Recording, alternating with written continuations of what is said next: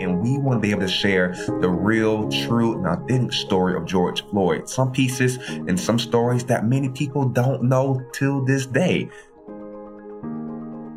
George Floyd, he was a community man. He would give the shirt off his back for anyone. He fed the homeless. He showed up anytime he had the chance. So whether it's uh, doing um, uh, homelessness outreach, feeding the homeless, school drives, uh, giving away gifts for Christmas, uh, cleaning up the community, providing more resources, um, collaborating with community organizations. That's what we are about because we know that we need each other to thrive and survive in this life. Jacari Harris, a native of Tallahassee, Florida, is an author, life coach, social justice activist, and inspirational speaker. He serves as the executive director at George Floyd Memorial Foundation. The George Floyd Memorial Foundation works to unite voices for change, challenge the systemic obstacles facing communities, and eliminate the violence against and murder of unarmed, nonviolent, and non resisting Black individuals. The programs mobilize communities, address the root causes of inequality, such as economic opportunity, and combat the systemic violence affecting Black Americans by working to build a fair legal system. Jacari, welcome to the show. Thank you so much. Good morning. It is such a pleasure to be on the show with you. I have been looking forward uh, to this podcast. So thank you for having me this morning. Well, I'm really excited uh, to talk to you, to hear more about you personally, and also uh, just even more importantly, the work that you're doing that's just so critical. And so uh, let's start with you. Can you give us a three minute overview of your background, your education, how you became to be the executive director of the George Floyd Memorial Foundation? And we'll go from there. Certainly. Well, as I stated, my name is Jacari Harris, born and raised in the capital city of Florida, Tallahassee. Um, I was, uh, I grew up in a foster care system, was adopted at the age of two and a half years old. And, you know, my life um, has been a journey just like your life has been. And what I have learned is the work that I do today uh, will determine my tomorrow. So when I learned that phrase and learned that concept in middle school, I worked hard every day, every night, trying to understand my true identity, trying to understand what was my purpose in life. So going through elementary, middle, and high school is where I truly found my true identity. And when I really um, stop allowing people to tell me about myself, but start telling people about what I know about myself, which is my true identity, which is, you know, exactly what happened to me, why it happened to me.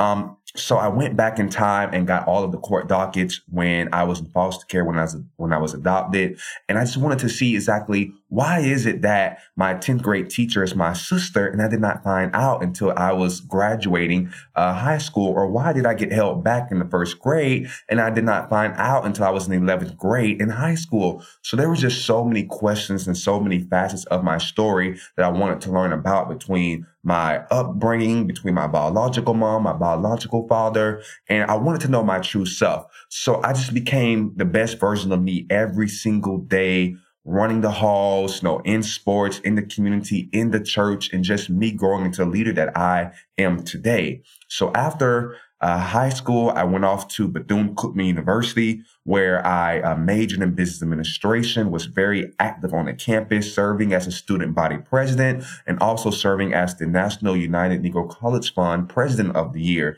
um, which has just been extraordinary and just very humbled me in so many different ways, allowing me to realize that my past does not have to dictate or determine my future.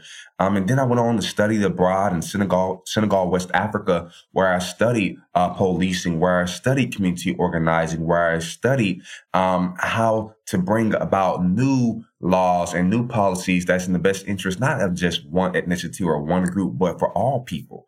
And right after that, I interned uh, with former uh, U.S. Senator Kamala Harris, now Vice President of the United States. And here I am today, um, serving as the Executive Director of the George Floyd Memorial Foundation, coming off of doing a book tour and a book launch of uh, my debut, Lost and Found, Finding Success in the Search for Self, that speaks about how you can rise above the losses in life to begin the new. And, and like I said, it does not uh, matter your past, your circumstances, your financial uh, financial status. What matters is the work that you do today, and you make up in your mind that you can be the change that you wish to see. So through my upbringing, through my transformations, through my growth, through my dedication, through my determination has allowed me um, to prepare for this role as the executive director of the George Floyd Memorial Foundation. And it is such an honor.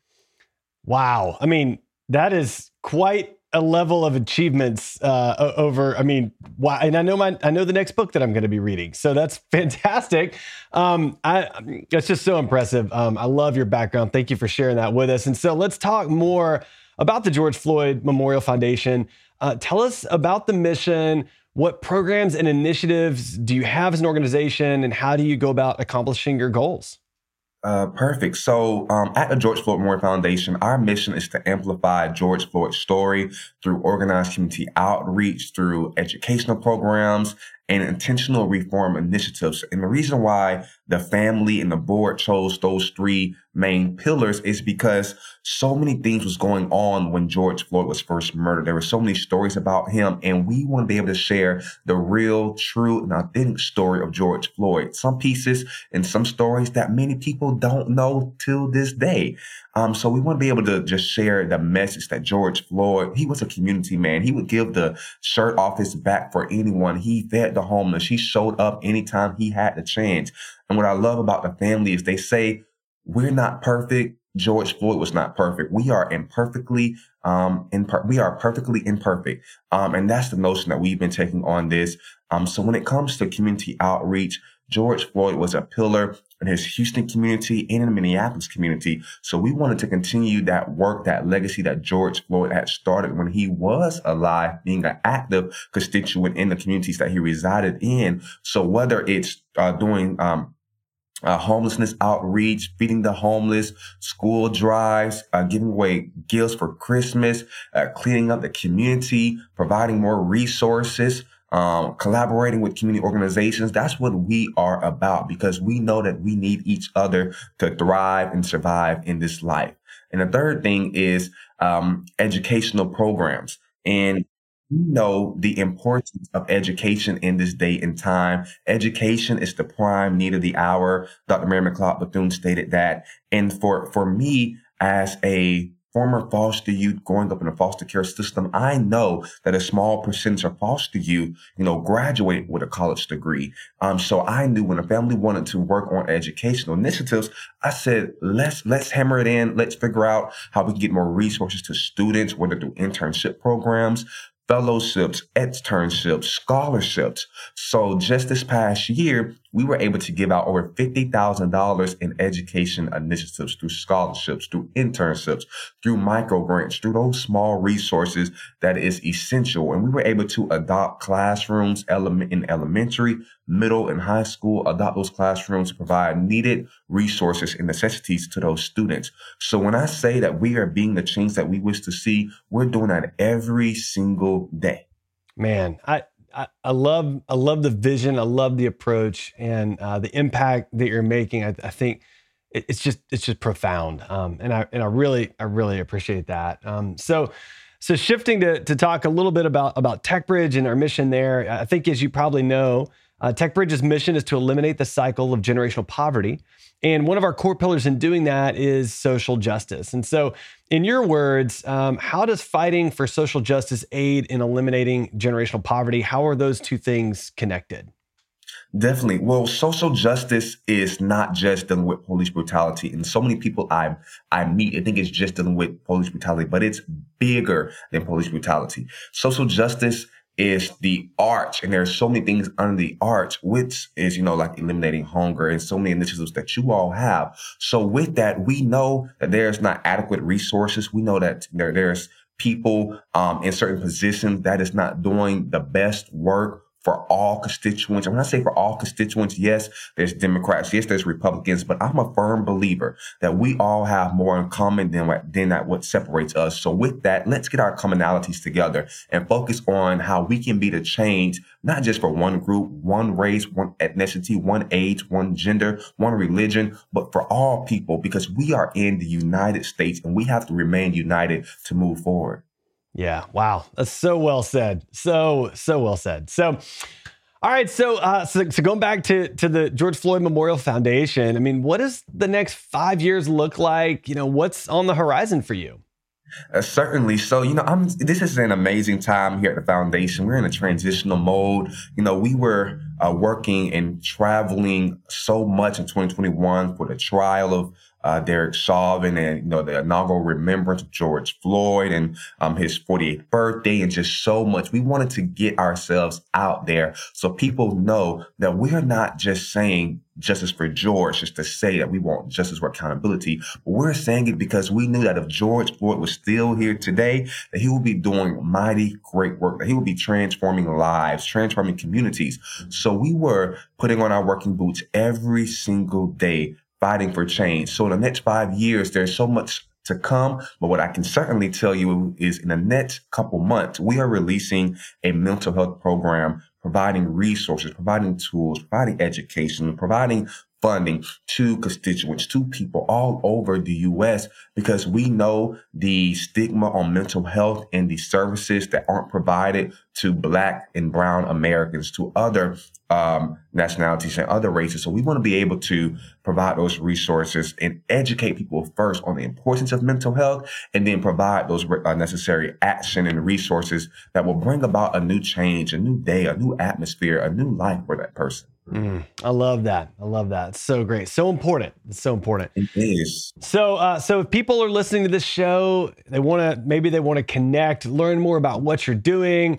Uh, where can people find you, find the organization? How can they get involved? Definitely, you can get involved. You can uh, go online to thegeorgefloydmemorialfoundation.org. All our social media platforms are up there. If you would like to connect with me, feel free to email me. My email is info at Jacari, J-A-C-A-R-I, Harris, H-A-R-R-I-S dot com. You can connect me on, with, connect with, connect with me on Instagram, Twitter, Facebook, LinkedIn, any platform you desire at Jacari W. Harris. Listen, I'm here being the change. I show up every single day, wanting to transform communities, transforming lives, and I can't do it without you. So although, you know, you, you may, you know, be going through some things in life, although you may seem burdened, although your schedule may seem hectic, I know that you are courageous. I know that you are perfect in your imperfections. I know that you own your light. You own your future. You are bold. You are the change. You you are greatness and you are here and you are enough. So let's continue to be the change that we wish to see together. Man, Jacari, so well said. I don't have any final questions. That was amazing. I can see why you're an inspirational speaker. Um, you're an inspiration. The work that you're doing is so important. And and we at TechBridge and me personally, I just we just can't thank you enough uh, for joining us on the show today. I appreciate you so much. It's a pleasure. Thank you for listening to TechBridge Talks, a podcast about breaking the cycle of generational poverty through the innovative use of technology. This podcast is produced by TechBridge. To find out more about our work and how you can be a part, visit techbridge.org. That's techbridge.org. Also, make sure to follow us on social media. Thanks again for listening and tune in next week for more great content.